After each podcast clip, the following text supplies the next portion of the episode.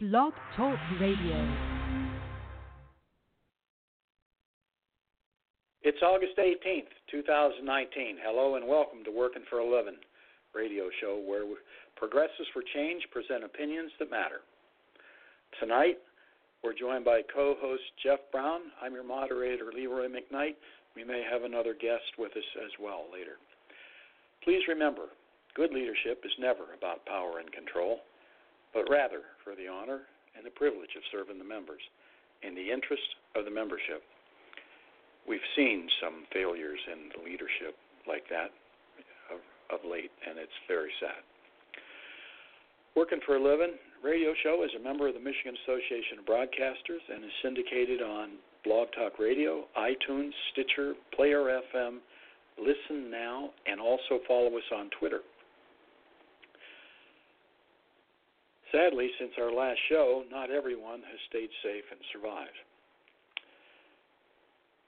Without going into a lot of detail, may we please observe a moment of silence for all of the victims of the El Paso shooting, the Dayton shootings, the Baton Rouge shootings, the Philadelphia shootings, and the stabbing at the Ford Livonia plant. Let's observe a moment of silence, please.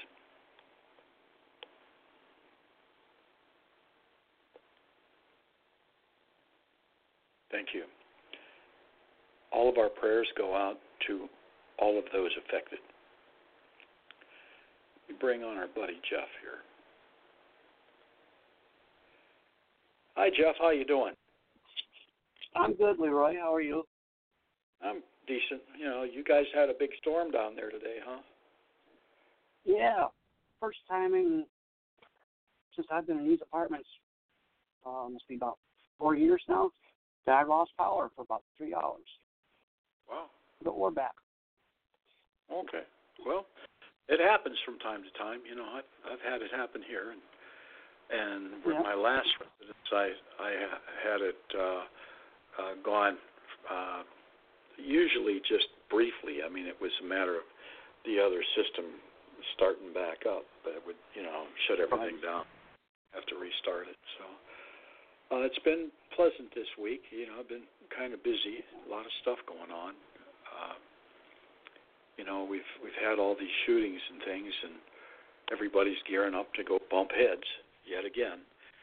And you know, the NRA is very powerful, and we'll see a lot of uh, pandering and blustering and just about any adjective you want to know. And in the end, very little will happen. I have been talking with my elected leaders, and some nationally, and I've asked asked them to, uh, if they truly want to be effective and stop what's going on, uh, we have the ability to find Wheaties. If we search for Wheaties, it shows up in the right bar of your your computer screen. And if you search for insurance or iPhones or you know Samsung phones or any any kind of phone or uh, just about anything, it'll show up within a few minutes in the right sidebar of your computer. I cannot believe that the federal government, with all of its uh, authority and power, have not monetized uh, this so that we could have shooters show up in the right sidebar computer. Whether they're active shooter or highly suspect so that the public would know, or rather just that the you know police and proper authorities would know. You know, we, we, we can't continue to do the same thing. Einstein said, doing the same thing over and over and over, expecting a different result, is the definition of insanity. And I believe that some elected officials, most of them that have been, not all, but most of them that have been out there, going to, you know, let's let's muscle up and we'll go after gun owners. Well, not all gun owners are are shooters, but most of the shooters broadcast what they're going to do in advance. And I believe, probably with the exception of one, they could have been stopped in all cases, with the exception of one in this last round of shooting. The one, you know, bragged so close to the time that he actually took action. Uh, it was difficult, but should he have showed up in the right sidebar of local people, they could have been forewarned that he was armed and dangerous. At least then they could have tried to find some shelter if they saw him. So there are, you know, alternative ways that we need to be thinking about addressing our problems rather than just go butting heads like the ram up against the cement wall or dike, if you will. It's just not working what we've been doing, and people are dying because our elected officials haven't been creative. All of them, with the exception of very few. You know, somebody mentioned, well, maybe they're already doing that. I said, well, if they're doing it, they're not doing it very effectively. And I know some IT people that said they could put this together in eight hours. So let's just do something that is going to address our problem. I'm not the first one to think about this, but I'm one of the people who are thinking about it and talking about it. We're not mad. I'm not mad. I don't think the general public's mad at gun owners. But we have to be smarter. We have to be smarter. So, that said, uh, we have some announcements. How about if I start them off, Jeff? Are you got any comments on that, by the way, before we go on? Um, yeah, it's, it's a shame that you have to worry about a loved one who walks out the door to go to the store, thinking that they may not come back. You know, it's sad. This whole situation just sad. Um, I mean, Jeff, you and I are both. School. We're not a threat to the public. You know. No. We we own no. guns to defend ourselves or go hunting. Mm-hmm. That's simple. Yep. You know, a lot of these I don't need people a, that. Yeah, go ahead. I don't need an AK-47 or whatever they're using nowadays. Uh, right. It's not my not my thing. You know. Right. Well, I, I agree. You know, not mine either. I don't own one and but there's there's a lot of people have 15 or 20 of them in their basement, and they sit there and they're essentially trophies. You know, yep. a lot of these same people they got a trophy wife, a shoulder mount trophy of the deer they shot last year, or 10 years or 20 years ago. You know these these are innocuous things to a lot of people. They're just sitting down. They're able to brag about, I got this and I got that. Okay, but you're not a shooter, are you? You're not bragging about going and becoming a school shooter. No. It's we got to be smarter. Uh, I think you know, and you know, uh, let's let's all uh, you know take a deep breath and contact our Congress people and state legislators and say we need to do something beyond just taking on the NRA. We need to find the bad people before they shoot us up. They're out there bragging that they're going to do it. Let's fix it. All of these new laws that are proposed truly aren't going to find that shooter. But they're all bragging about it on social media in advance.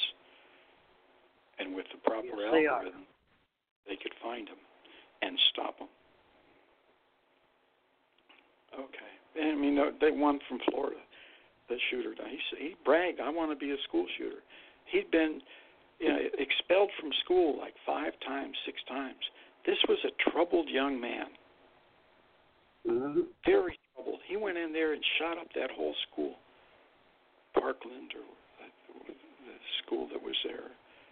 It's got a couple, three different names, and I, I really haven't committed them to memory. I probably should have, but you know, people are really struggling with this. So I know we're off the topic a little bit of labor, but everybody works for a living that's going to these malls, and and we need to be protective of our people. You know, so in schools. I mean, school's going to start up again. I hope we don't have any nuts out there going to start their crap again. But we should be able to identify them. This kid, you know, like I said, expelled four or five times from schools You know, he's bragging about he wants to be a school shooter on social media. And then he's buying AR 15s, four or five of them, and went in and did what he said he was going to do. And we, if we had an algorithm for him, like we have for Wheaties and Cheerios and iPhones and insurance, we'd have fixed that. We'd have caught him. He wouldn't kill a soul. Yeah. Technology's here, and we better embrace it. Stop doing 1960s politics, bumping heads left and right, up and down. Let's fix it once and for all. It's not that hard. So, okay, we have some announcements. Uh, what if I start them off on the on the uh, the odd ones here? The Working for a Living radio show continues to support Medicare for everyone, to support the end of corporations being considered as legal citizens, to support the UAW's boycott of the Mexican built Chevy Blazer. By the way, that's working very well. Thank you, everybody. And vehemently, we oppose the Detroit Threes corporations to outsourcing and moving work out of the United States while they continue to target the U.S. as a market to sell in. Go ahead, Jeff. Uh, number two, thank you all to all our new listeners. Thank you to all our new listeners. Please keep telling just one friend a week about our humble show. Again, many thanks to all of our listeners. Right. Thank you, We all do listeners. appreciate it. Absolutely. Uh, by the way, I appreciate you, Jeff, and and Tom when he comes on, and all of our team that's not on the air, male and and female. You know, we got a lot of sisters out there giving us really, really good in- information. So, uh, and and supportive, uh, and uh, consider themselves to be our inner core. So, thank you very much for Right. every everybody. You too, Jeff. Um, August 5th, it was reported that Norwood Jewell was sentenced to 15 years in prison. I believe everybody knows him as a former VP uh, of the UAW and the FCA department. August 14th, it was reported that Mike Grimes was indicted and a guilty plea is expected.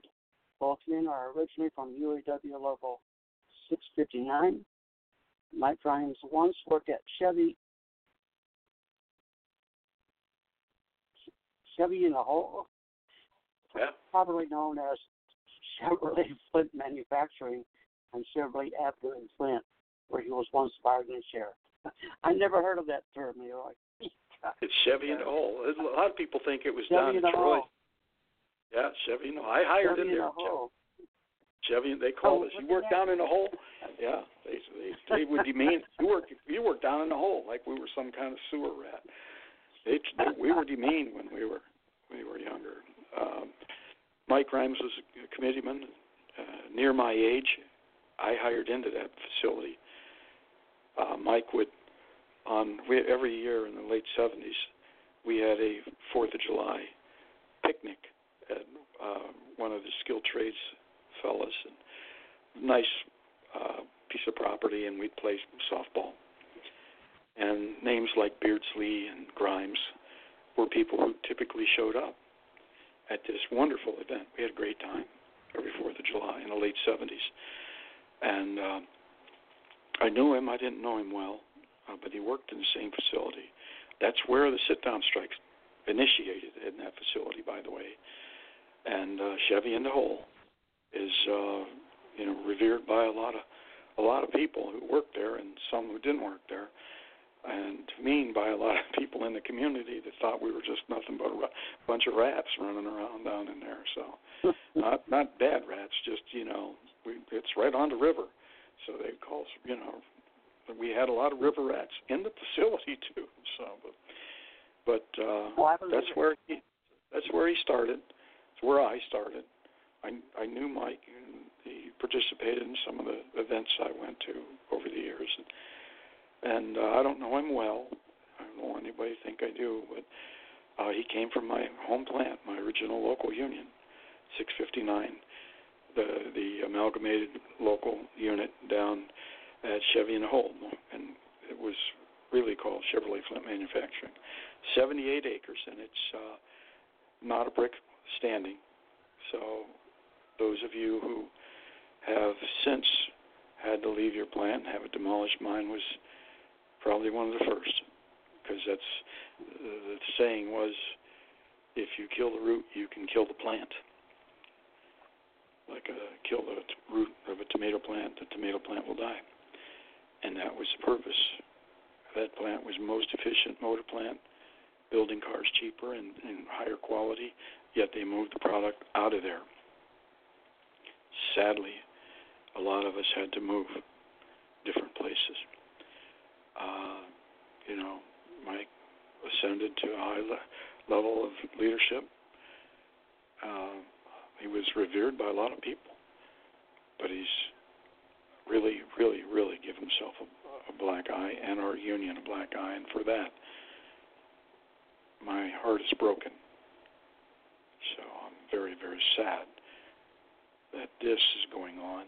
Remember, please, that there are Union Official 1 and Union Official 2 who are in the document or named in the document uh, as and they outline what their participation was and these are not good things that they did and likely likely we'll see them in the news sometime in the future. It's my opinion that the FBI and the Department of Justice has a lot more on their plate and only throws a little something out here. This is big, don't get me wrong, but uh, a, a single instance uh, as they remind everybody that they're still out here and watching very, very closely to what's going on with our contracts. That's my opinion on that. So um, I guess it's my turn. So uh, after those uh, people, I hesitate to call them union brothers anymore. And 659 is my home local union. I originally started there, so I'm really sad that this is coming out of that local. Uh, August 14th, the U.S. Treasury's yield curve inverted at approximately 6:30 a.m. I was up and watching this, so that I monitored quite closely. This occurrence has long been a forecaster of impending re- recession, something all workers should begin to brace for. What that means is the 10-year interest rate went below the two-year interest rate, and that is saying that in the future, then in the next 10 years, that interest rates are going to be lower uh, in the future. So, and when they got lower than the current two-year, that's a predictor of what may come in the next 10 years. This is not going to be pretty. Okay. Go ahead, Joe. August 16th, NLRB is investigating Barstool Sports for essentially tweeting, I will fire you on the spot if you support unionizing. Uh, he's going to get in big trouble for that one. Anybody. People have the right. Yeah. Going to get in trouble for it. they have a Again, right. many. Yeah, you're right, Jeff. He, he, he, I tell you, I mean, when you posted that, I I put a heart on it because I love the fact that this guy's going to get taken to to the woodshed and be held accountable. So, uh, yeah. So anyhow, um, many thanks to all of our worldwide investigative reporters. We really appreciate it.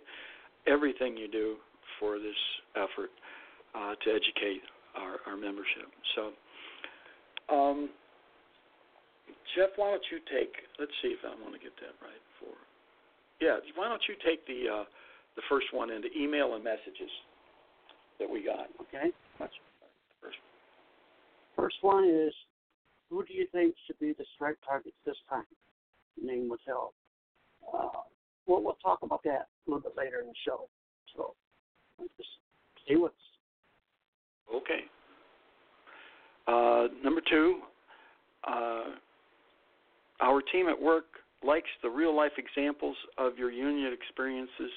Sometimes expressed by Jeff, Tom, and Leroy. Could you please let us hear more of those experiences? Name withheld. Um, we have discussed that uh, at your request.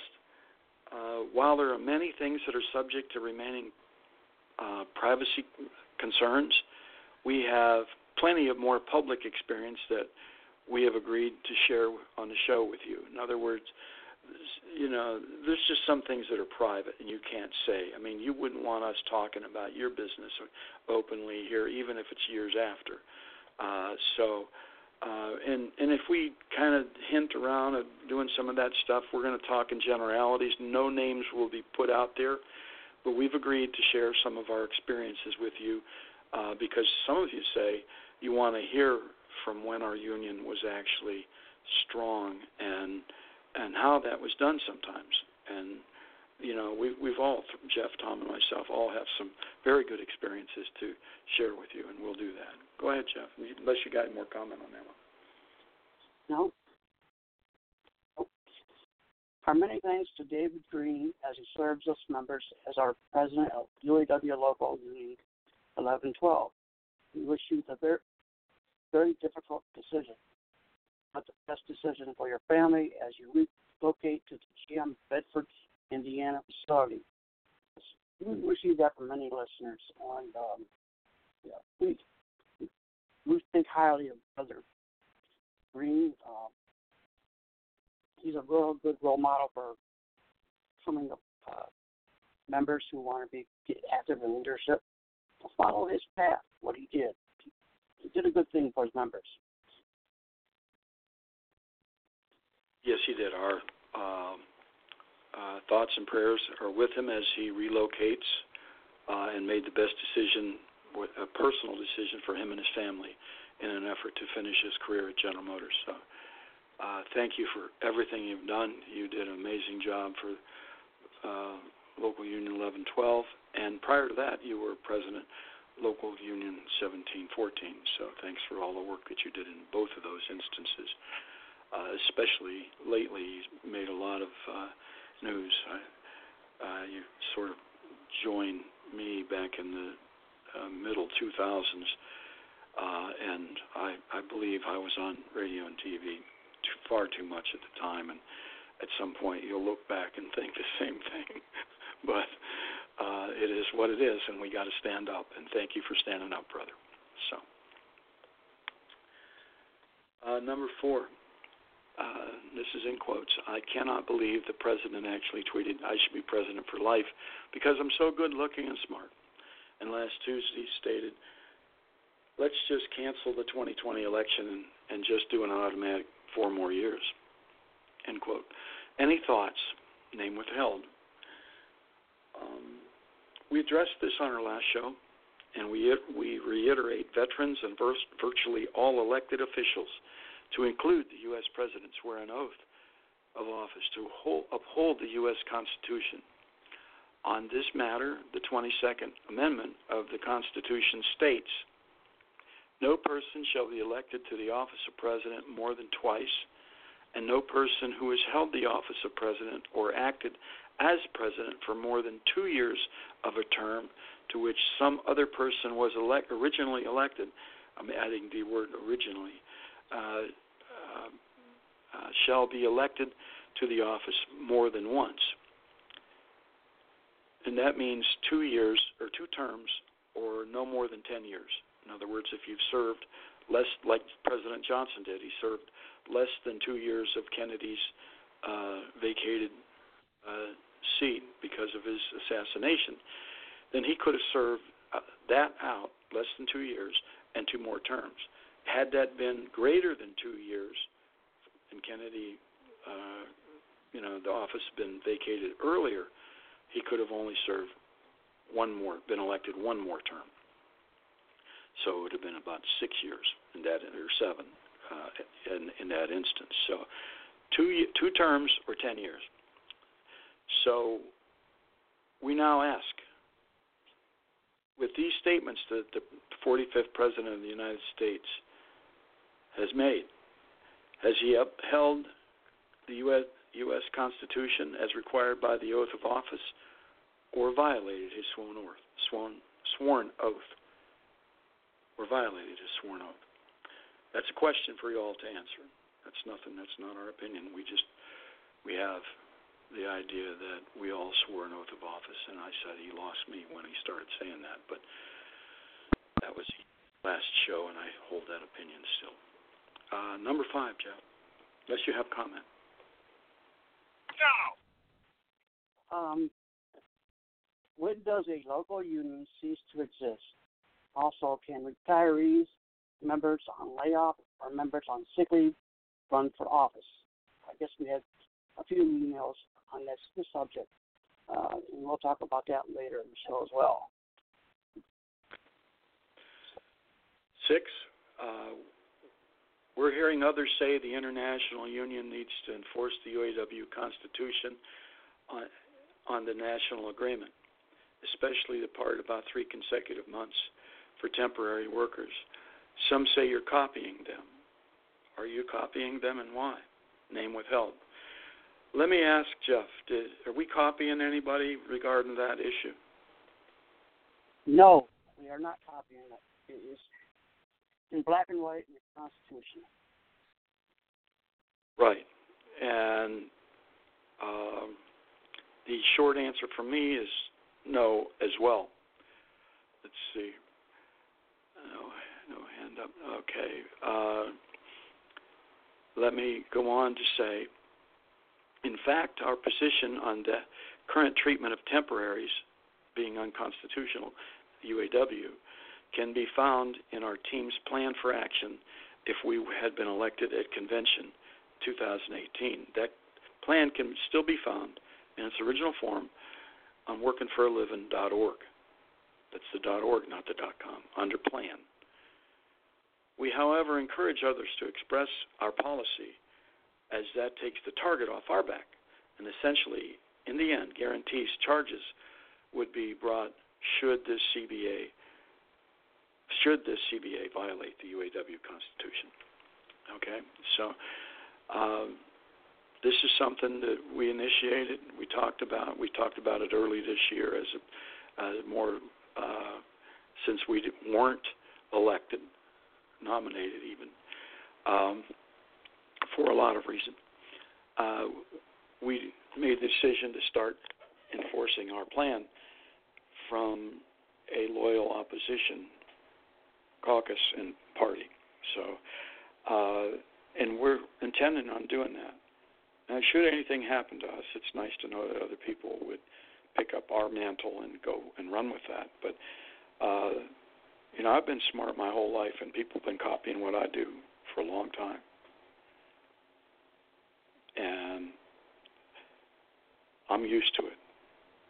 We're not copying anybody. Thank you. Okay, let's see. Uh, we said we'd talk about scabs. Uh, we're going to do this in a little different way, not in discussion.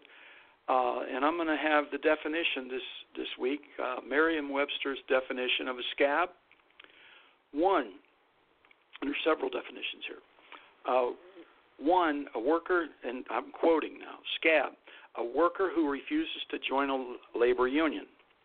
Two, a union member who refuses to strike or returns to work before a strike has ended. Three, a worker who accepts employment or replaces a union worker during a strike. Four, one who works for less than union wages or on non union terms. End quote. That's Merriam Webster's definition of a scab. Okay, that's the technical definition. Now we're going to expand that a little bit. Starting work early or staying late with no pay. Okay, there's a Supreme Court decision prohibiting this, and it also falls under number four as working for less than union wages. In other words, you're not being paid if you start early. As a matter of fact, all you have to do is raise your hand at the Department of Labor and say that management's expecting you to be there and, and set up your job 15 minutes early, and they will start paying you for that time. The local unemployment office is usually also the uh, un- uh, labor Department of Labor, because you're working for free. And part of the reason was that the uh, with the Fourteenth Amendment uh, prohibits working for free. It's called slavery. That's why the Supreme Court uh, has that ruling out there. Uh, also, uh, something else that falls under the uh, number four of the uh, Merriam-Webster's definition of a scab. Uh, should somebody on layoff or on sick leave go into the plant to do work while on layoff or sick leave and do that work for free or less than union wages falls under number four as a scab doing union work for less than union wages or free. If these corporations want to hire another or uh, want to uh, accomplish additional work, they need to hire another person to do this work. If someone does it for three for free, if they're in the plant working for free because they're on sick leave or layoff, then they're a scab under item number four just as much as somebody crossing a picket line. Merriam Webster definition of a union scab. Not a good thing to be. You got to stay out of the plant if you're on sick leave or layoff. You go in there to do work, you're taking somebody's job. They should hire or replace the person that was doing that job. Okay.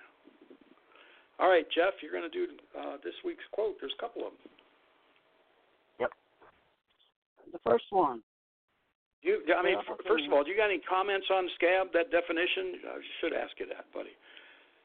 Um, yeah, I've, I've had people that I have witnessed in the plant over, over my years that would come in early, start off, um, start making parts, and I've tried to tell them, you know, it's not cool. You're not getting paid. You're, you're, if you get hurt, it's on you. You know, the company can break you up and stuff like that. You it's one thing to pick early. Right. Exactly. Right. It's one thing to pick up a pair of gloves and get mm-hmm. your, you know, your wrench out of your out of your toolbox or something, and be prepared to go to work. It's another thing to be, a, you know, accomplishing work. It's completely different. Being prepared for starting work with a pair of gloves and your wrench is completely, you know, a different thing. But when you're starting to build yeah. product, now we got another. That's a different issue. And uh, I have that court case somewhere, uh, and I, I'll, if I find it, I'll I'll put it on this uh, page on the for this site here. So. Um, Okay, uh, why don't you go ahead with the quotes then, brother? Okay. Terrible things are happening outside. Poor, helpless people are being dragged out of their homes. Families are torn apart. Men, women, and children are separated. Children come home from school to find that their parents have disappeared. And that's from Anne Frank, January 13th, 1943. Now, we all know what's going on at 1943. You know, um, World War II. Just think of that. Yes, right. what's going on now, too. Uh, quote number two Nearly all men can stand adversity, but if you want to test a man's character, give him power. And that's from Abraham Lincoln. He was very smart. He's arguably really, uh, the last labor person that's ever been a president. I mean, Truman kind of was a labor guy, but a lot of people say they're for labor, but they're not from labor. You know, Lincoln oh, yeah. split rails. You know, he worked for a living. You know, split fence rails. Yeah. That's a hard job. yeah, he was real, real fond of labor and unions and stuff. Um, he he definitely supported them nobody else has, like you said.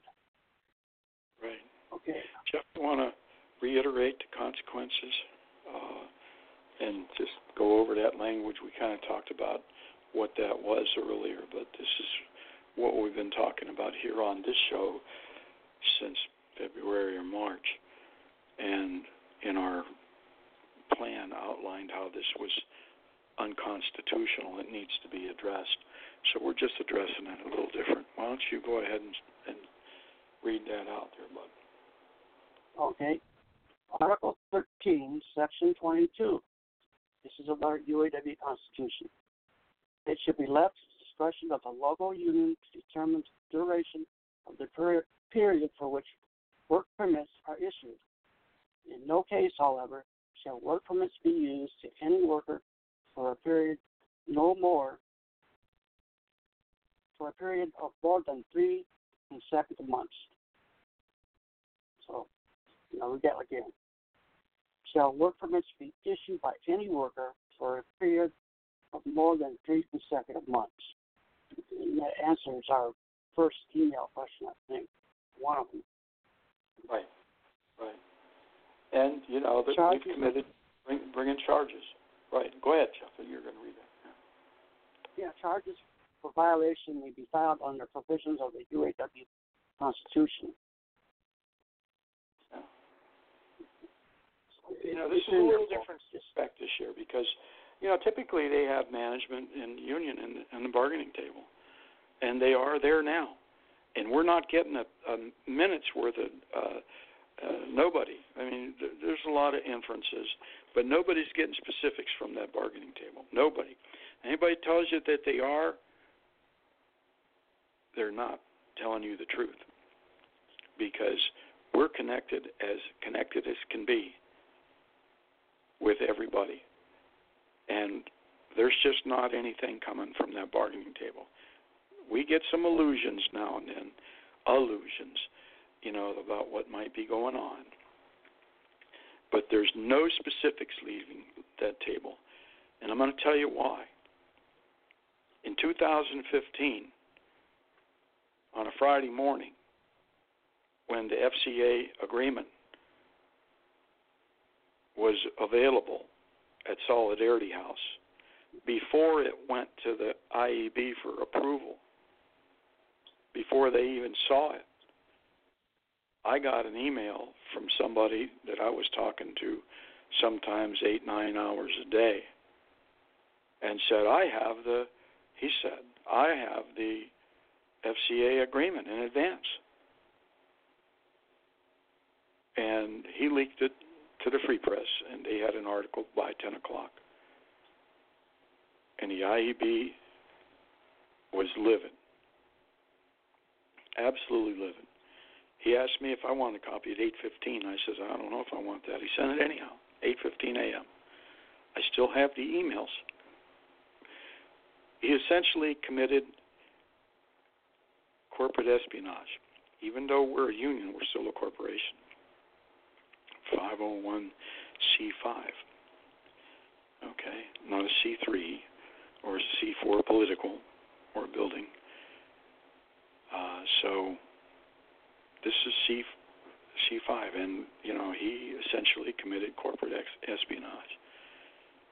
He later got a visit from somebody, and he turned completely 180 in his uh, approach. He had been, we're not going to get into the details, but we have a lot of stuff documented on that. And that occurred on another radio show where he came in and essentially sabotaged the show. And that, in their words, I'm, I'm using their words, not mine. So, and they said, and it's public record. Uh, they said they'd never have another person sabotage the show like that. So, um, the uh, long and short of that, in this year's so this this cycle's negotiation, nobody, nobody is giving out any specifics from the bargaining table. And you can take that to the bank. Anybody tells you they have anything different is telling you wrong. But this year, we have some nuances in that there are is another group, and maybe others, but certainly us, that have asked that the Constitution be enforced upon the collective bargaining agreement. Not only asked, demanded. So there's a third party making demands. It's making a lot of people uncomfortable, as well they should be. We make no no apologies for asking the union leadership to abide by the UAW Constitution, which they all all are obligated under their oath to uphold. Now I know there's some oaths of office that superintend any and all other oaths. Not this time. Not this time. This is different negotiation. And they know Appendix K in the in the General Motors agreement that allows for competitive clauses.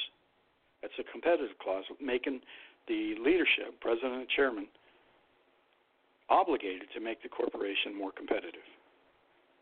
More competitive means fewer people and less wages. That clause needs to go. It violates the language in the UAW Constitution. So this isn't just about temporaries. It's about doing the right thing under the Constitution for the membership. And believe me, if you know, we say it from time to time that Aristotle says perceived threat, real threat. This is no perceived threat. Do what you're supposed to do. You will have no problem with this group of members.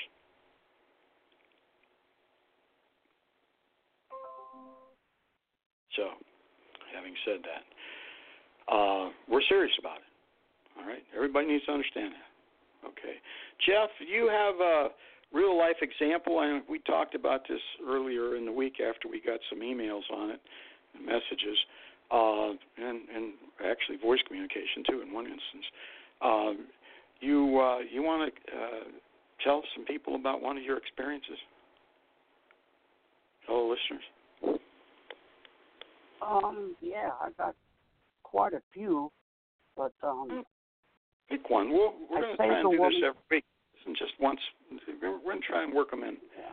so that people understand how the union, you know, was before all of this that's going on, and we won't even identify what's going on. But it's, there's a hell of a lot more than what you're seeing. Believe us. Go ahead, Jeff. Yeah. Um. I was a, a member of leadership um, back in 2005 to 2008, just before the uh, bailouts came out, you know, the recession hit. And our plant, I think some of the other Ford plants um, were offering these six different packages of buyouts. Each package was something different and the amount of money and was different. And these files were stuck into one of them, you would um, terminate everything. You lose your health care, everything. But my my plant um, during one of these times, they put out a interest survey to see if any more people were interested in a buyout well, a lady friend of mine, she, she signed survey. And then came that they were going to have a uh, lets people go. She came into work one Friday morning, an hour before work, and all dressed up like you were doing their last day of work and you retire or that kind of thing. You get dressed up and you get to walk around, say goodbye to everybody. Well, earlier in the week, they had posted the names of people who were leaving. She came to my area all dressed up, and it dawned on me that I didn't see her name on the list. I went to HR and double checked. Came out and told her, I says, you can't leave. Your name is not on the list. And she was upset because she had already purchased ticket airline tickets for later that morning to fly to a different state. Um, knowing the individual as much as I did, I, I knew that she would forget to leave our new address with HR. And what would have happened is if I didn't catch it, she would have walked out of there and flew to another state. She would bypass the five day notice where you, you miss five days in a row, no call in, they can terminate you. I knew that would happen to her. So I stopped her. She was very upset, but I saved her job at least. Later, about a year or two down the road, she was able to take that buyout. But if I didn't remember that her name wasn't on the list that was outside of HR's office, she would have went and said goodbye to everybody and walked out of the plant and ended up getting fired. Um, and she wouldn't get no no uh, buyout package. So that was one of the things that I've done. Um, there's there's more, but we can talk from at another time. Uh, we don't know Tom's here or not, but uh, I knew this woman. We hired him together. We worked together. I represented her when I was a committee man, and you know, things like that happen to people sometimes. And, and there's always got to be someone else who knows what's going on a little bit more, can catch things, and you know, part of leadership is telling people no sometimes. uh, she would have done it. She would have lost her job, and that made me feel good. But it was still a sad situation. She had uh, always had an attendance problem, but uh, it worked out. She didn't lose her job. They let her go home that morning. Came back in on Monday morning and went to work on the line. So that's that nice. was just one one example. Yeah, that's a nice story, Jeff. I mean, it, you know, a lot of this is thankless too. I mean, she probably said thank you, but you know, um, you, you do this, and it's something that you, uh, you, you know, you take a little pride in doing, and then you can, you know, reflect on it over time that you saved somebody's job, and uh, and they're they're grateful. I mean, I I have a teacher who I helped save her job, and I get a Christmas card every year. Every now and then, I get a call and say hi. Uh, you know, so but uh, uh, that's very nice that you were able to save her job, and that's one of the things Yeah, that good union people do. They try to help our brothers and sisters when they are being taken advantage of. So. and she was on uh, HR's radar too because of her attendance. Um, Right. but um, it worked out good. So that was that was a good thing. Well, good, good. Thank you for that, sharing that. I hope the members that, that are listening and uh, everybody that's listening uh, understands that that's some of the things that good union, union leaders do. I have something to share with you, but we have a long show yet, and we're already an hour, almost we're 10 minutes short of an hour here. So I'm going to wait and see how long we you know how much time we have at the end, and it deals with helping. I'll tell you what it was. It it deals with helping a another uh, union to organize the nurses at one of the hospitals here. But it's a very, very interesting story that I'll uh, get into if I have if, late, later. If I have time in the show, I'll, I'll go ahead and say it. But uh, it, it, uh, it probably put it on hold for now. We got some things to to talk about. One is uh, uh, moving on. Uh, just know that I'll come in and do that uh, if we have time. Uh, talk about that. It's a very interesting story involving some very high profile people who were held to account for the position that they said they support labor and they weren't. And when they were held to account, they squealed like little piggies. Some got fired. Well, not fired, they just didn't get reelected. So, yeah. In very high places, It was a very high profile thing that occurred, and we took took took uh, care of business as we should have, and we did, and we helped another local union. There are nurses in hospitals today, in a hospital today, that are enjoying union wages and benefits because of what what occurred there. And it was not just me, but I led the charge for us. Okay, so my report. Who should be the target in this contract cycle? Well, let's just take a look at the strength.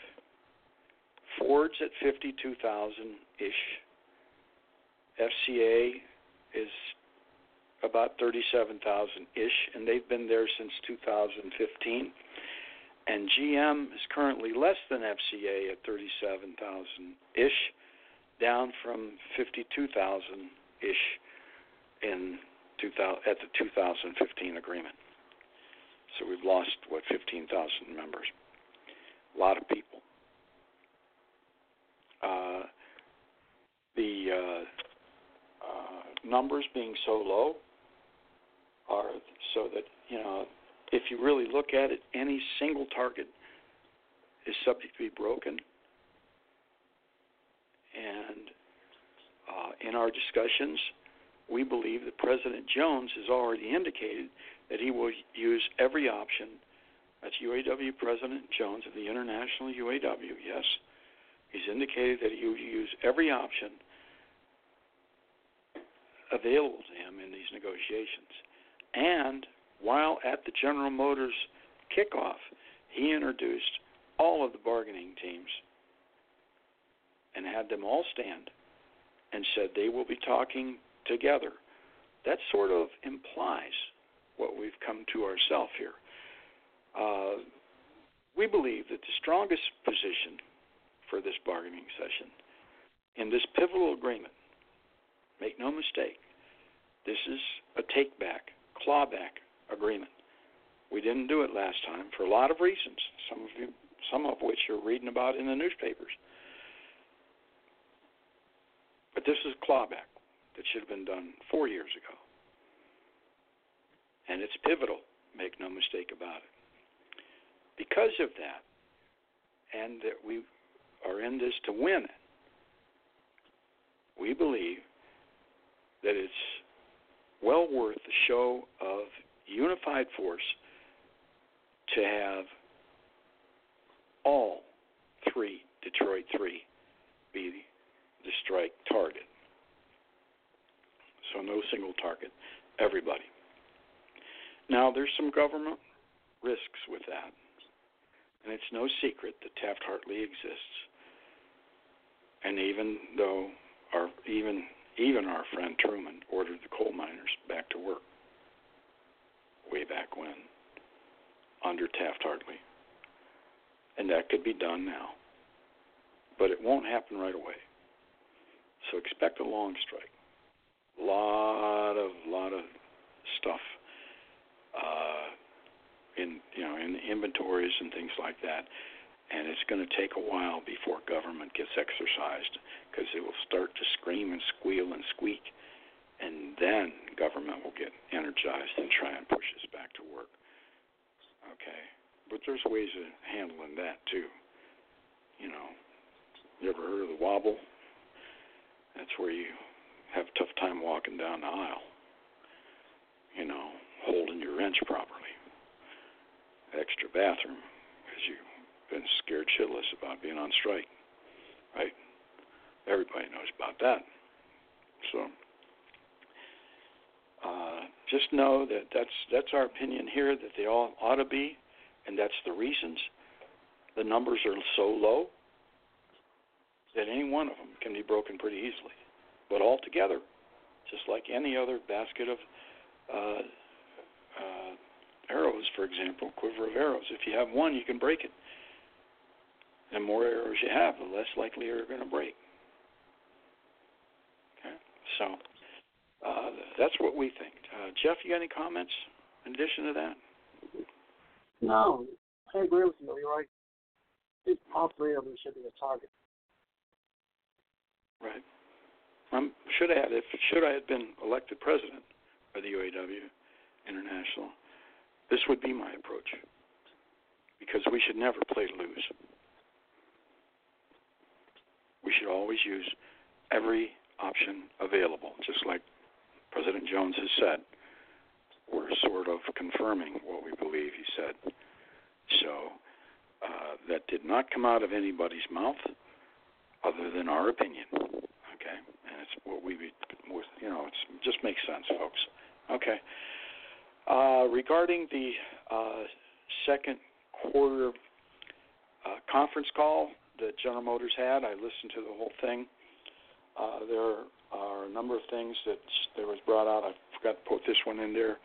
Uh, that the inventory uh, has been um, uh, balanced uh, in an effort to uh, avoid and plan for expected volatility between now and the end of the year. In other words, they build a lot of cars and trucks, and they're waiting for us to go on strike so they can burn up their inventory. Okay, so that's what she said about that.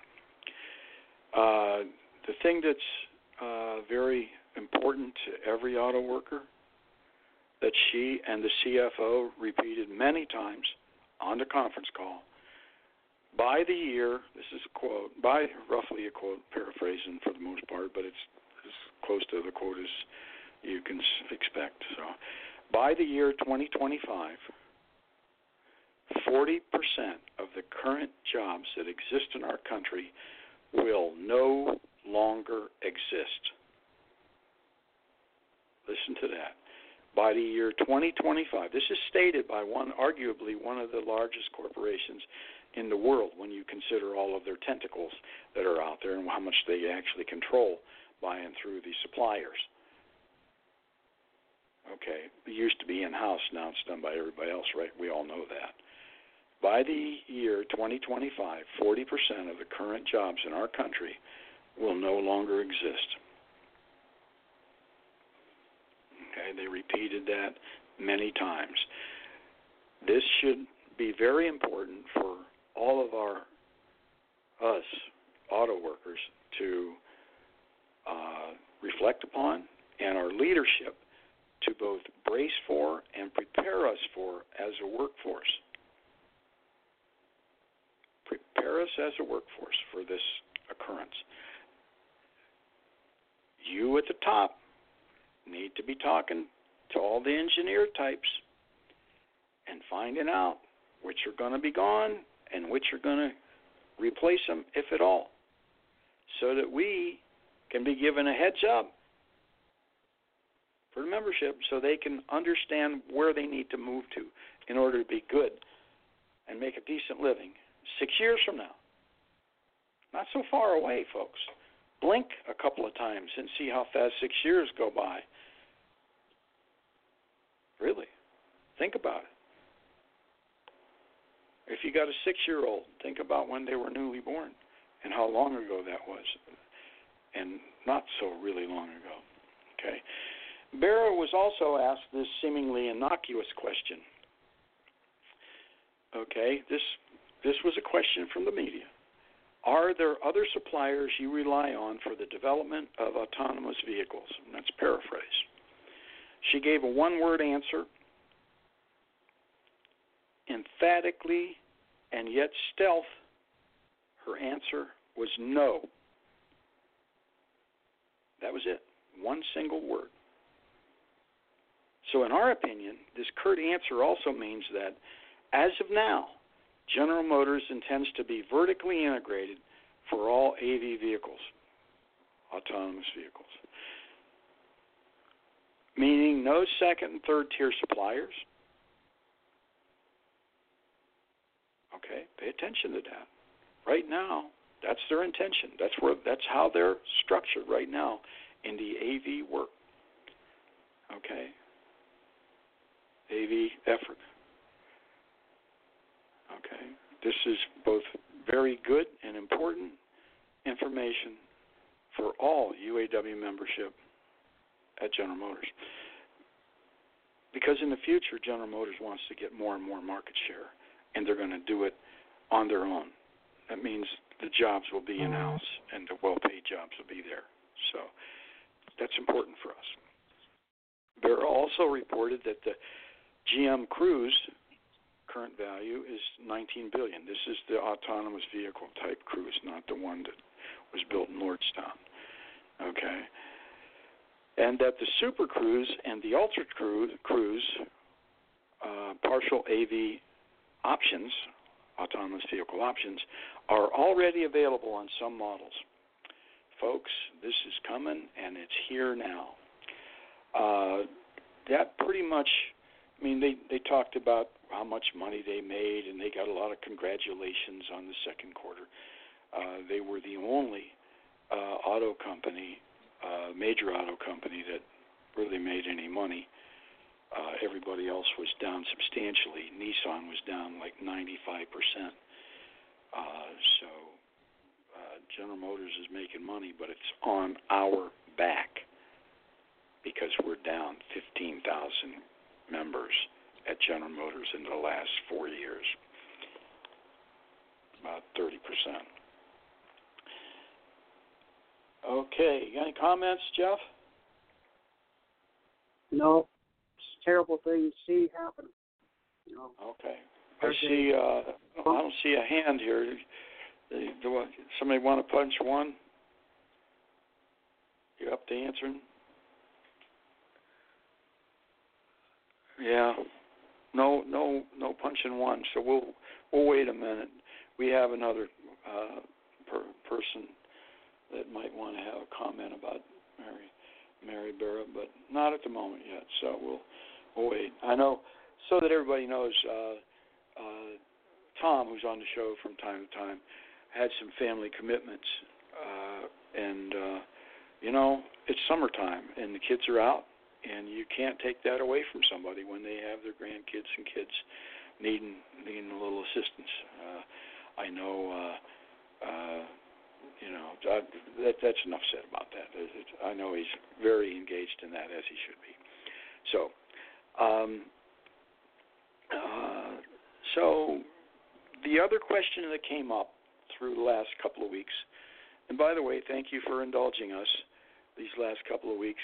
Uh, there's just a lot going on uh, when you consider work-life balance as well. In that uh, we uh, we uh, just decided with all of what was going on, the shootings and some things that we didn't want to in any way exacerbate any of that. There was already a lot of real, real rough rhetoric out there, and um, we're we're also human here, and it bothered us too. Uh, all this stuff going on when you see one on Saturday and another Sunday morning, that's a lot. I mean, it's just it, so. I mean, we'll stand up to anything, but it's just sometimes it's you know the dog days of summer you just take a little step back and thank you for indulging us. We really appreciate it. Uh, by the way we did post that document out and the numbers just were amazing for the downloads on that that uh, court document. So thank you for that as well. And that's on our com. Uh, regarding how long how a, I'm sorry regarding how a local union can no longer exist this is kind of a complicated answer. So we're going to take our time and go through several of these opportunities for this to to happen.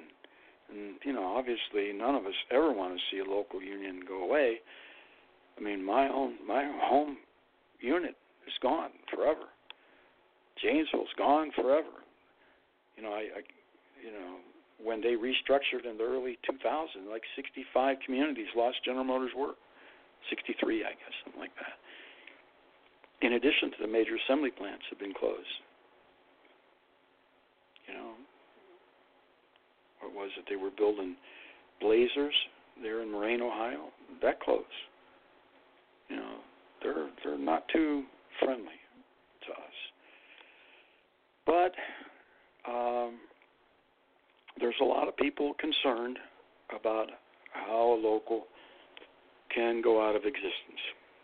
First of all, you have to consider is the local a single unit local or does it have several amalgamated units with their own certification under the local union charter?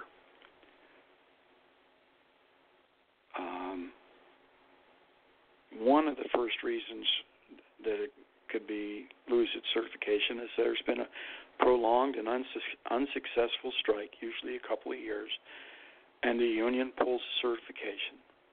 For example, here in Lansing, Melling Forge was an amalgamated unit of local union 724, Lansing, Michigan. Melling Forge unit lost its certification after a long strike, and yet local union 724 continues to exist with several other amalgamated units that that it serves. They all have their unit meetings, and then they have a general membership meeting for the whole local. And you know that's kind of sad that Melling. I, I was part of being gassed down there. They gassed us with tear gas in the end, and uh, then I represented us at the police commission. And in the end, the chief of police was someone that lost his position. A lot of people didn't like that, but we labor people that got gassed were just live, just just living large when that occurred. Okay, I mean we were just beside ourselves happy. Yeah, he went on to another place and got a nice career, but you didn't you do that to us and you got to pay for it. That's how that works. And we had the stroke at the time to make that happen. Okay, the second reason that a local sort of goes away, it ceases to exist. Management or the union call for a certification vote or recertification, if you will, and the vote does not affirm the local union certification by the NLRB. And the certifications goes away immediately. You no longer have protection of your union. And that's not good. So be careful. Be careful. Very, very careful about spewing bad things about your union. Because if it's not there, it's like I told the one guy said, I want to work for GM without a union. And without missing a beat, I told him I'd be happy to help you. We'll send you right down there to Maquiladoras area of Mexico, and you can work for General Motors for 35 cents an hour. I never heard another word about how bad our union was out of that man. Ever. So be careful when you start spewing that because management now has the ability, if they think that the union no longer has the majority, they can go to the NLRB without a vote. So be very careful in these day and age, in this day and age, of doing that. Third reason uh, while Article 36, the article containing the charter itself for all local unions, uh, exist. Uh, there are several sections affecting local union, union or unit going or a unit going out of exist, existence. Section 9 appears to be the most relevant one regarding the questions we have received, and it says, in part, if a local union disbands or if a local union goes out of existence, pay attention, if a local union goes out of existence by reason of cessation of production at the workplace over which it has jurisdiction.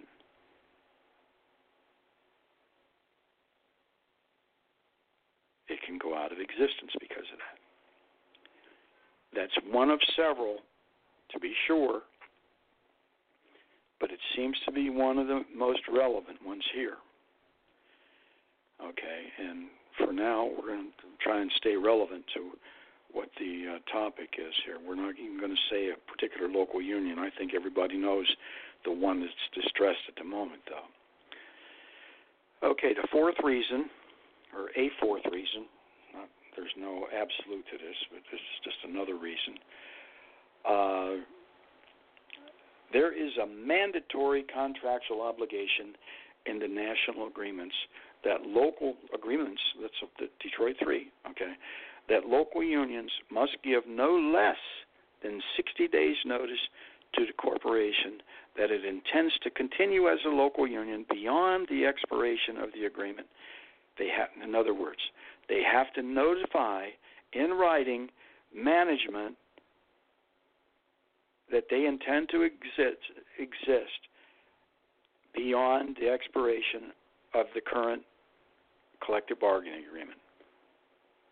In this case, I believe it's the 14th of September, so 60 days prior to that. Okay, and you got August and and uh, July, both 31 months, 31 day months. So that would be the 16th of July. A letter needed to go in to management, and this is by national agreement. Now, I happen to know that the GM department, Vice President of UAW, Terry Dittes, did in fact send out a reminder to all GM local unions regarding this matter. I will say that it is an internal letter and not for public distribution, but I swear to you that he wrote it and sent out such a letter because I saw it Okay? more than saw it. Actually, I didn't write it, but I more than saw it. So, uh, uh, enough said about that. We're not going to get into, you know, putting out internal information other than reporting about it in general. Okay, but the specifics are there.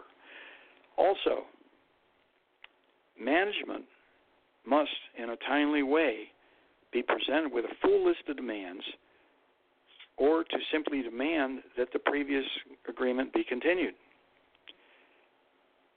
Okay? In other words, they have to receive in a timely way demands because they need to be, you know, I mean, expiration of the agreement, they have to be talking about it before then, right? I mean, we're right. What's this? Today's the 18th. So we get what 28 days till expiration, right? It's important it's important that everybody understand they need to have demands in their possession in a timely manner. Okay. Additionally, on that note, the National Labor Relations Act, Title 29, USC 157, states in part membership, speaking about the membership, to collectively bargain through their representatives of their own choosing. That's not even a whole sentence, it's part of a sentence. Essentially, meaning, and that was taken, uh, you know, verbatim, but it was part of a sentence. But this essentially means that the bargaining committee that you elect is responsible for bargaining with the local union. And the bargaining chair, the chairperson, is the only one who speaks to management on behalf of the membership on bargaining matters. Thus, a failure to do any of the above in this item D, that is, send a letter in 60 days in advance in a timely manner, have the go, your demands, which you formulate from the membership, hopefully by resolution, at a meeting, and have those approved. If you fail to do that in a timely manner, that could cause the local union or amalgamated unit to cease to exist at the expiration of the local union agreement. And such failure would fall squarely on the shoulders of the local union bargaining chairperson and not any other elected bargaining committee person. The chair is the only one that can sign that letter or present resolutions on behalf of the membership.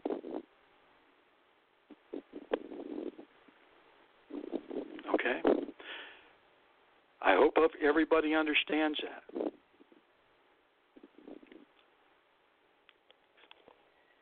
I know that letter by Terry Dittes was sent in a timely fashion as a reminder to GM local unions. Brother, kudos to you for that. You did a nice job. So far, you're doing a nice job with these negotiations. I see the call letters. Thank you for what you're doing.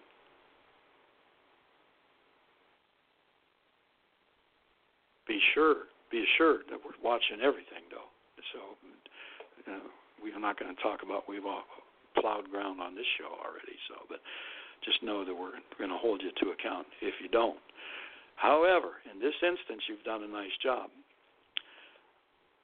So I would say at this point, if there are any questions regarding this last item about if a union uh, ceases to exist because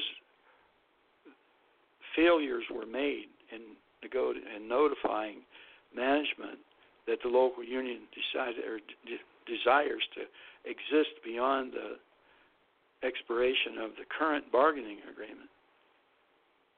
You need to ask those questions. You need to ask have there been any resolutions or any demands presented to management in a timely way? With 28 days left to go, you'd think they'd already be there. If they'd even accept them, due to the fact that the letter wasn't sent in by July 16th, 60 days in advance. And 16th is arguably you know, drop dead time on getting anything in. They're supposed to receive it, I believe, by the 16th. So uh, they might give some a day grace, but they're definitely not going to give several weeks grace. Corporations hate us. Okay, if you think they're your friend, just take a look around. What kind of work you're being forced to do? People moving halfway across the damn country wages suppress. Take your pick. Okay. So I'm going to ask Jeff, do you have any comments on that? No. While you do, I'm going to screen our friend here.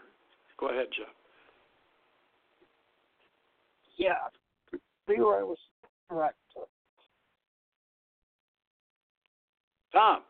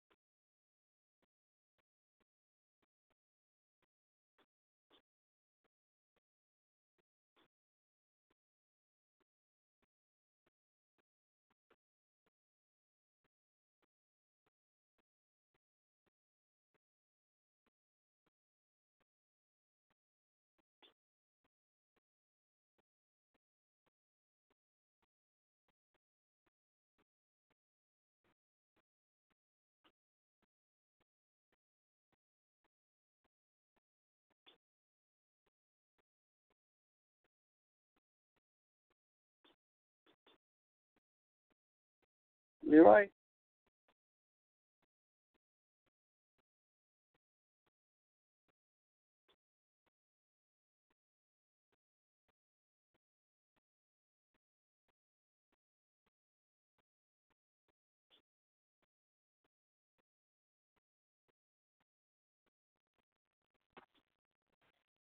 Hi, Jeff.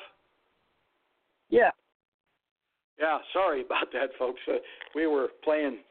Uh, there's so many people in the switchboard here that I was going over to uh, screen. Uh, we can put somebody in screen mode, and uh, that person was uh, uh, bouncing around in the switchboard here. The, all the numbers were so.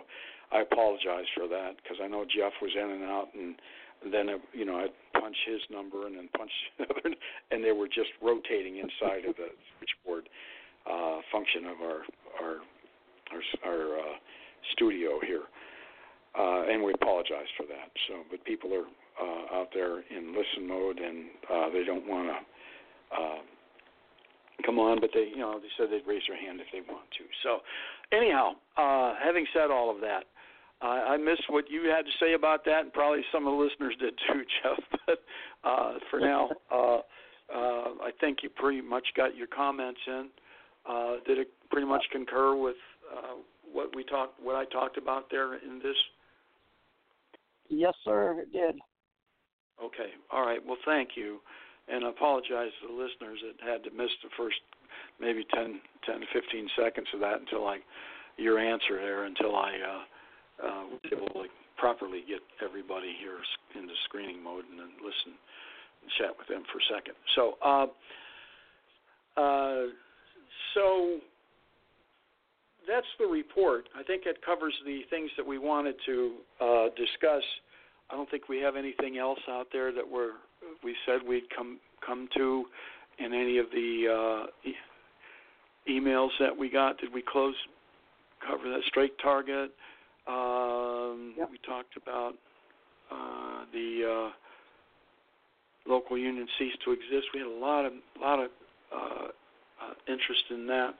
Everybody's worried about it, you know. So, oh, the one thing that uh, is out there, if you're on layoff or if you're on sick leave, um, you're not in the bargain active bargaining unit, okay?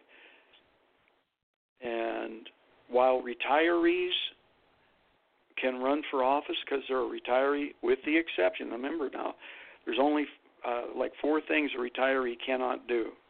Okay, they may not vote to authorize or strike, stop a strike. Those are two, right?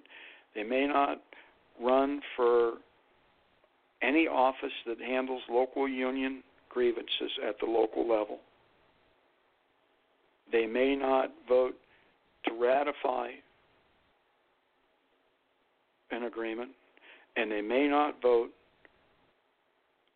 for any office in the bargaining unit. So those are five things, right? Start or stop a strike. They may not uh, uh, ratify an agreement. They may not hold or vote for any office that handles local union grievances at the local level. That's it. Everything else they're able to, to run for, including the international positions by Constitution. And the Constitution uh, itself says that there be no discrimination on any of the protected classes, including age. The age limit of 65 is a caucus rule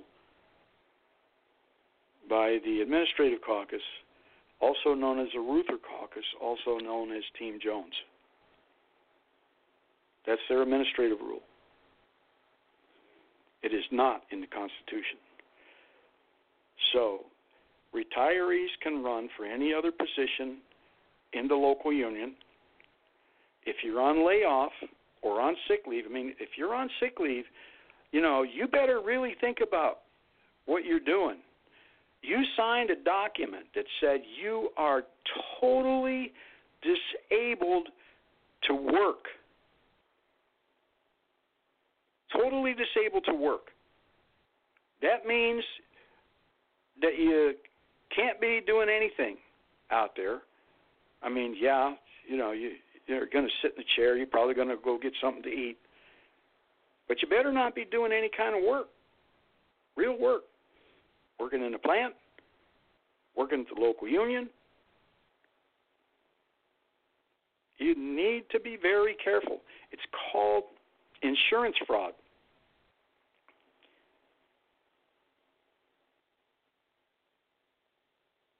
Right? So be careful with it. Anybody doing that. Layoff status, you're you know, you're subject to recall. Okay? And in it's our opinion, I know I have been refused while I was on layoff to run for office. I was refused. That's been a while ago, and it may have changed. Okay, if you're on sick leave, how can you possibly run for office if you're totally disabled? So we're going to go with retirees can run, in our opinion, and the Constitution opinion, and laid off people, no longer active workers, those on sick leave, sworn and signed statement stating that they are totally disabled. Otherwise, they'd be in the plan on a make you know make work job, right? Cannot run for office either. Those are our opinions. Again, we in, you know we invite you to contact the International Union for more clarification on that matter. But that's our opinion. And we've been, you know, we're pretty experienced in all this around here. Like, you know, having lived through it and done it already. Like I said, I was refused a vote to ratify the agreement while I was on layoff and to run for office. Okay? And that was in 1982 for the concessionary agreement. I was refused to vote on it. And run for office, and or, or, or at the same time run for office when I when I in that same conversation by a union leader at Local 659, Chevy in the Hole. So uh, that's that's kind of where that's at. So we got about 30 minutes. Jeff, you want to wrap it up, or you want me to tell my story? That's up to you.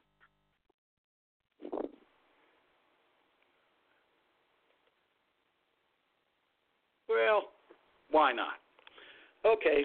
Uh, you know, there's other things pending, but we'll, we'll we'll take the time and we'll we'll tell us. I think I can get probably get it done in about ten minutes. So we'll.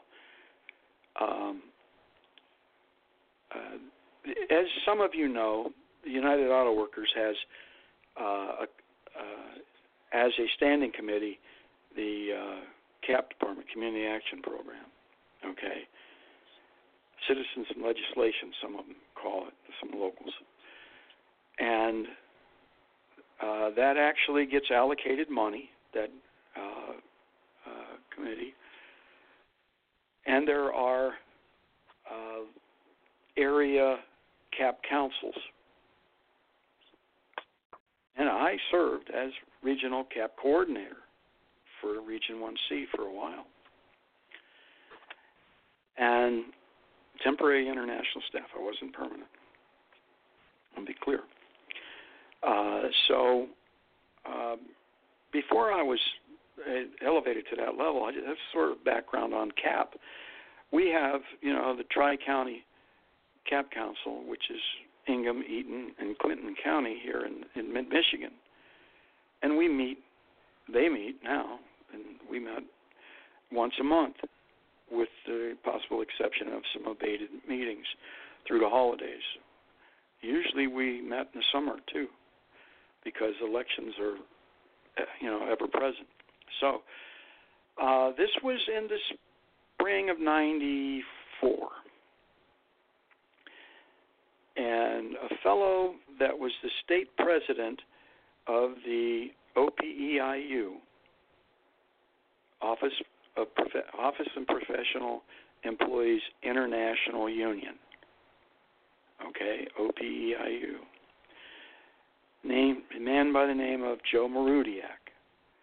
He came probably, I guess, in January, and he said he gave a little presentation to our CAP Council, all, and essentially your, all of your uh, uh, CAP committees for each local are invited, and all of the local union leadership on the executive boards are all welcome to attend to this, attend these meetings, and it's essentially a membership meeting for the leadership, and, and it's described that way by a lot of people uh, at the local level. So uh, Joe came and he uh, very nicely presented that uh, Lansing General Hospital had been purchased by a hospital by the name of MC Squared, uh, MCMC. Uh, so they called it MC Squared. And that MC Squared was given a lot of grief to him and his people about organizing the new unit because Lansing General was organized. The nurses were organized at Lansing General Hospital. The county owned that. That's why they had that name. And then they sold it to this uh, other hospital entity, MC Squared. So Joe comes and he's asking for us to help him. And it, you know, everybody, you know, said, "Okay, well, we're there with you. We support you. We passed a motion, kind of. We're going to support you." And and nothing happened. Kind of like with the AR-15s, right? Remember that? Nothing happened. And here, yeah, here, here I can't help it, Jeff.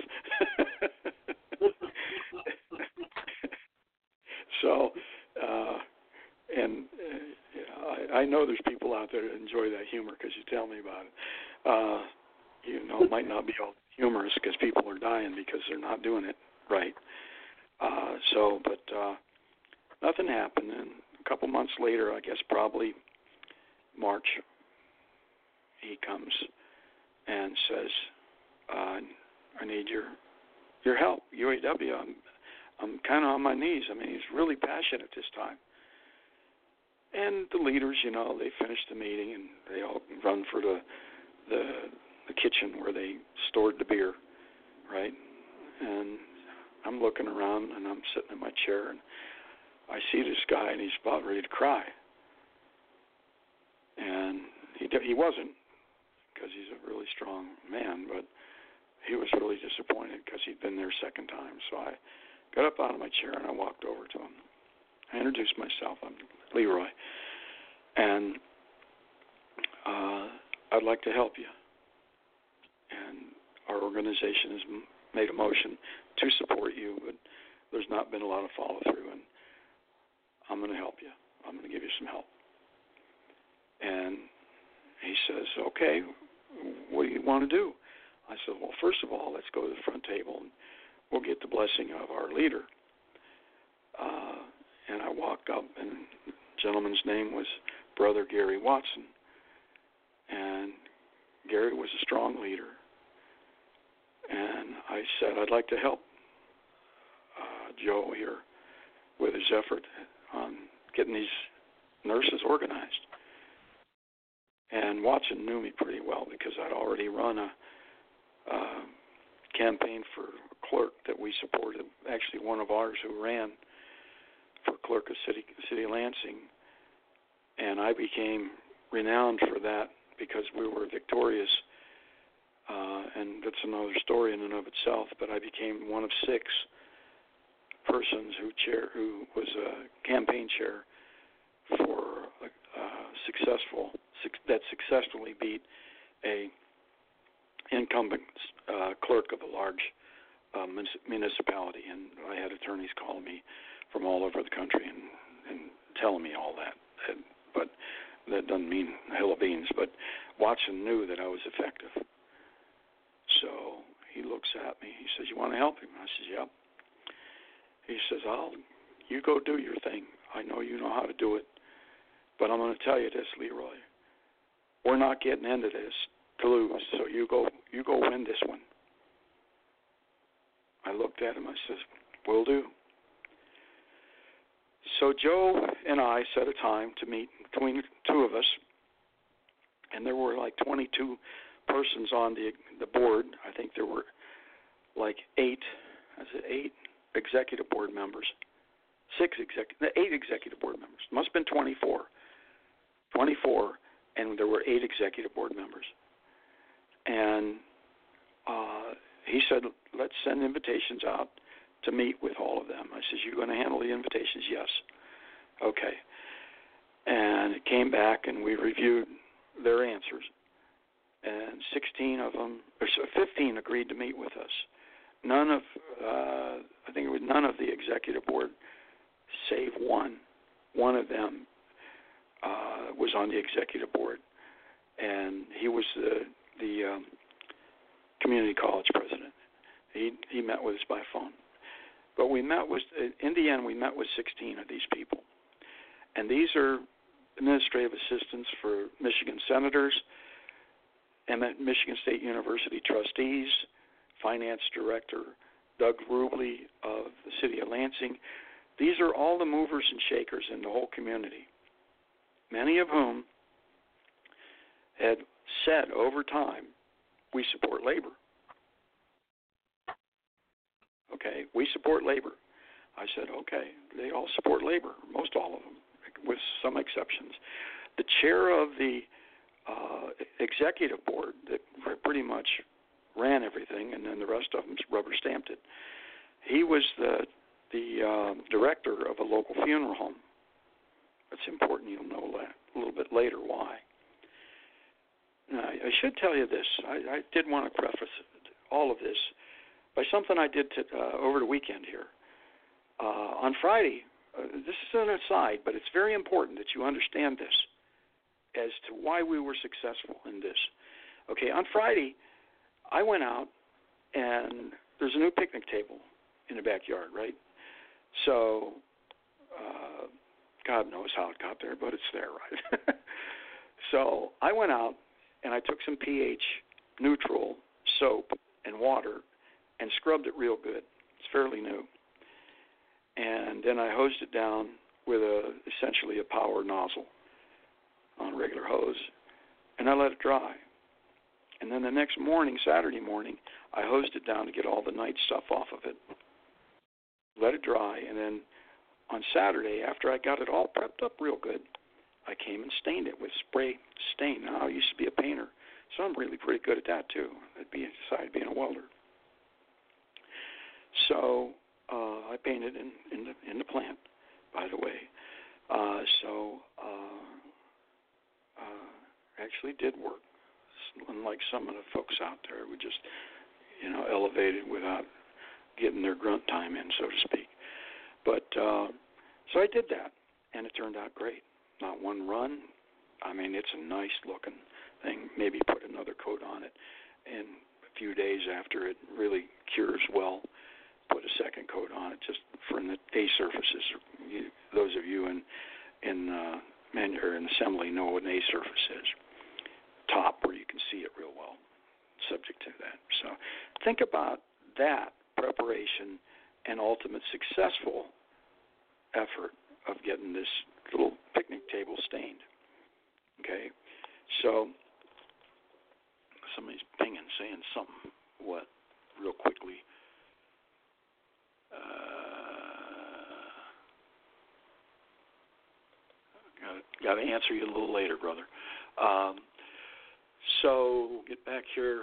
Uh, so we uh, uh, we we met and we we got 16 uh, yeses, and we met with every one of those people, and the same presentation was made each time. Joe would go in, we'd meet, shake hands, introduce ourselves, but everybody knew us anyhow, so we uh, we went in there. The senator, uh, well, we had a little problem with the senator's AA, Michigan senator at the time. AA was on the board.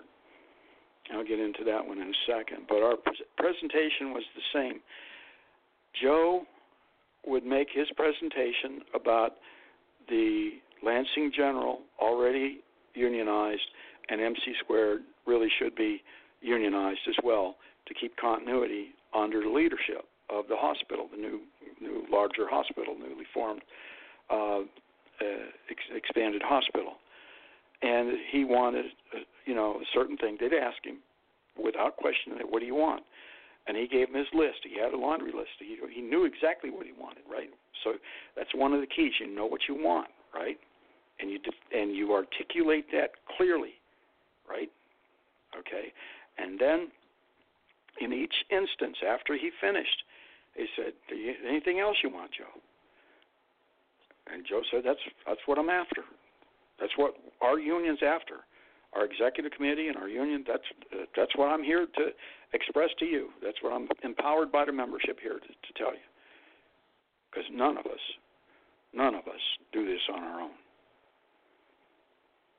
And then they turned to me, and without fail, each and every one said, "Why are you here, Leroy?" And I would explain to them just how special OPEIU is in Lansing, Michigan, a union community, and how dedicated we are as the UAW in supporting them in their efforts, to which I expanded on in a way that I'm not free to say to you here.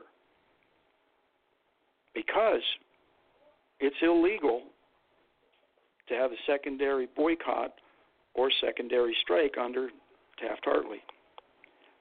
And that's all I can say about what I had to say. Then they'd turn to me and they'd say, Those are pretty strong words. And without fail, I would simply say to them, It's not my actions that brought me to this table. I'd look at Joe without even saying goodbye. We'd stand and leave.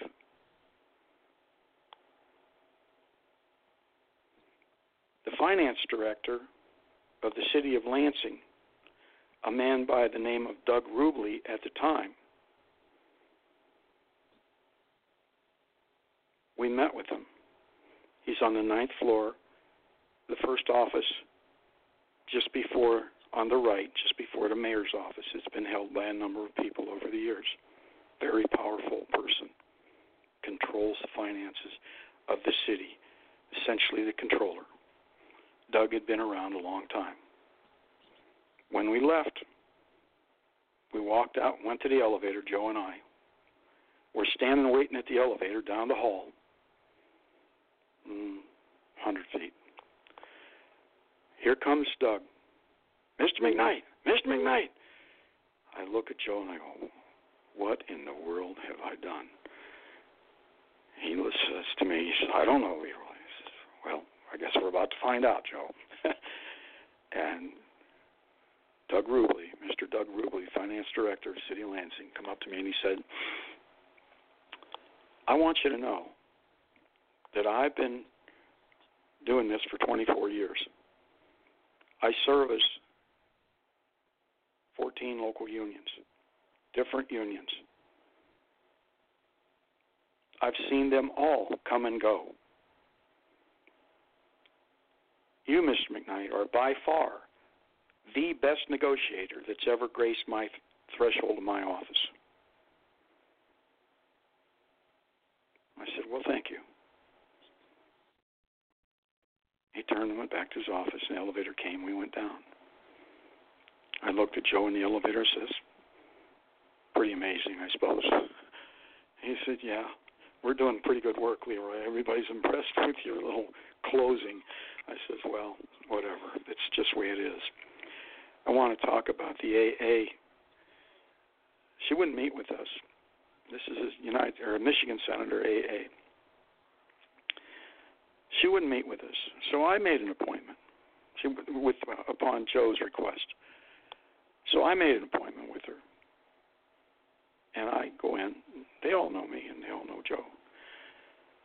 And I'm sitting there, and here she comes out of her office into the meeting room, conference room where we're sitting. And she got all indignant with me. How dare you take advantage of our relationship by bringing this man here on that issue? And I looked at her and I said, You and everybody in this office has said you support labor. You've said it over and over and over in many campaigns to be elected. Do not get indignant with me when I call you to account on being a friend of labor.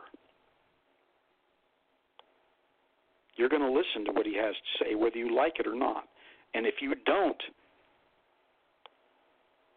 I'm going back and report to every last person that's ever gotten you in here. And we'll see how long you last. And your boss. She sat and listened, just as pissed as piss could be. MSU trustee came kicking and screaming, but met with us. Also on the board of MC Squared. Finance director, Abel Sykes, the the Lansing Community College president. Myriad of people in all all leaders of the community. 16 met with us and 8 wouldn't. And we finished. And I said to Joe, I said, we're done with any everybody who's said that they would meet with us. I'd ask you to give invitations to everybody who hasn't met with us, and we'll and give them date certain, three days, to set up a meeting with us. This was a lot of work, folks. This was a lot of work. You start meeting with these high level people. You, everybody's schedule has to marry up. Then you have to, you know, uh, make your mark. In other words, you know, you better make the meeting on time and and and be sharp as a tack. And then discuss it afterwards with your counterpart. That you know, in other words, Joe and I would go and see how that we thought that went and the nuances of it. Okay, so none of the Im- second invitations came back in the affirmative. Some no's, some nothing. And I said, We gave them every opportunity, didn't we? He says, Yep. He says, What are we going to do? I says, Well, we're going to win. He said, How do you want to do that? He says, Well, you draft a letter for the Lansing Labor News. It goes out to 38, I'm sorry, 34,000 people. And I'll see to it that gets on front page. You say whatever you want to say. I had no no effort in making up.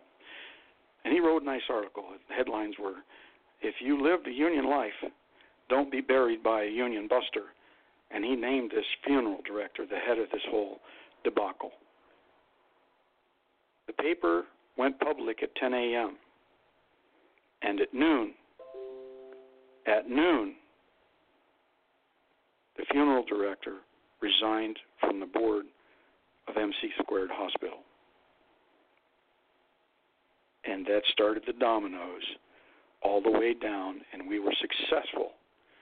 They they met with Joe and they said he's gone. The rest have capitulated based on your your effort. The attorney for their side later said to me, "That was masterful what you two pulled off there." You handed us our head in every way. And the nurses at MC Squared were not harassed ever again. They were unionized, and today, as they work at the new hospital that's purchased, it's called McLaren of Lansing, and they're building a new facility, and they'll move there too. The nurses who work there are unionized and enjoy the benefits of higher wages and benefits because of the efforts of our CAP Council by and through Joe Marudiak and Leroy McKnight. Follow up, we had a number of apology letters go to Joe saying that they do support labor and they felt threat, threatened and pressured in their position. The MSU trustee was not reelected senator and her AA were pulled in and told in no uncertain terms don't ever go against labor ever again. Everybody knew that unions in Lansing were important. We went on, in large part because of that, to elect almost 100% labor friendly, some Republican, labor friendly people in office. The Republicans that remained were labor friendly. And all we had to do was ask them, and they would be there. We were successful in this effort. And heads rolled for anybody that opposed us. I want to thank Brother Rudiak for giving me the opportunity to help him. I talk to him, I see him every now and then, and he, at every every meeting, says, "Those nurses enjoy being unions because of you, Brother McKnight," and I take great pride in that. So that's one of those successful things. Uh, Jeff, uh, anybody in the switchboard got any comments? No, I don't have any comments. That was a good story. Um, Thank you. we know these politicians accountable, claim they support unions. We know how to get it done, Jeff. There's a lot of people out there blustering. Not only know how, but we've done it, put it in practice. Yep. Yep. And we're putting it in practice right now with our position about the temporaries in Appendix K. We're going to be successful. Yes, we are. Brothers and sisters, that language is going to be removed or heads are going to roll. And quite frankly, the people that are feeling pressured ought to feel empowered because of it.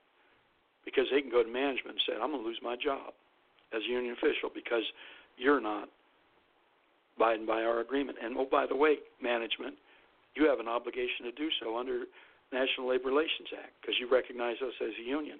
And then you have to do that in all ways, including our Constitution, when we negotiate. So there's some more power with, you know, power for you, little tips. Okay, we're right at an hour or two hours now. Gosh. Um, so, has anybody got anything to say in the switchboard? Sorry about the rotation that happened in the switchboard. I was pushing and you know buttons here, and uh, the, the the numbers were rotating, literally rotating. So I'd push a button on the, the switchboard here, and it, it would be another somebody. I'm glad I didn't bring anybody on. I didn't want to be on, or they just stayed mute when I when I did for a second, so I'd see it. So, but they were literally rotating through here. So sorry about that, Jeff and listeners. Um, if Jeff, you have anything to say at all? Closing remarks. Wrap this up. No. Five minutes. Okay. All right, brother. Uh, so, um, you know, thanks to all the listeners. Okay, uh, we really appreciate you listening. Tell one friend, uh, and the, the show's growing every every show. Thanks for indulging us for a little summer break here. Uh, a lot of stuff going on that we didn't want to exacerbate here, and we have our own mourning processes too, because you know this is really bad for our country. What's going on? Uh, thanks to our listeners globally. I hope you find value in the show. We do. Uh, hope you find value. Our listeners in Canada and Mexico, thank you. Uh, all of our U.S. union and non union listeners, especially all of our UAW listeners, thank you very much. For the next week, have fun and stay safe. Uh, we'll see you next week. God bless each and every one of you listening. Please tell one person about this. Uh, good night, listeners, and good night, Jeff. Good night, everyone. Good night, Leroy. Good night, Jeff. Yeah. Thanks for listening.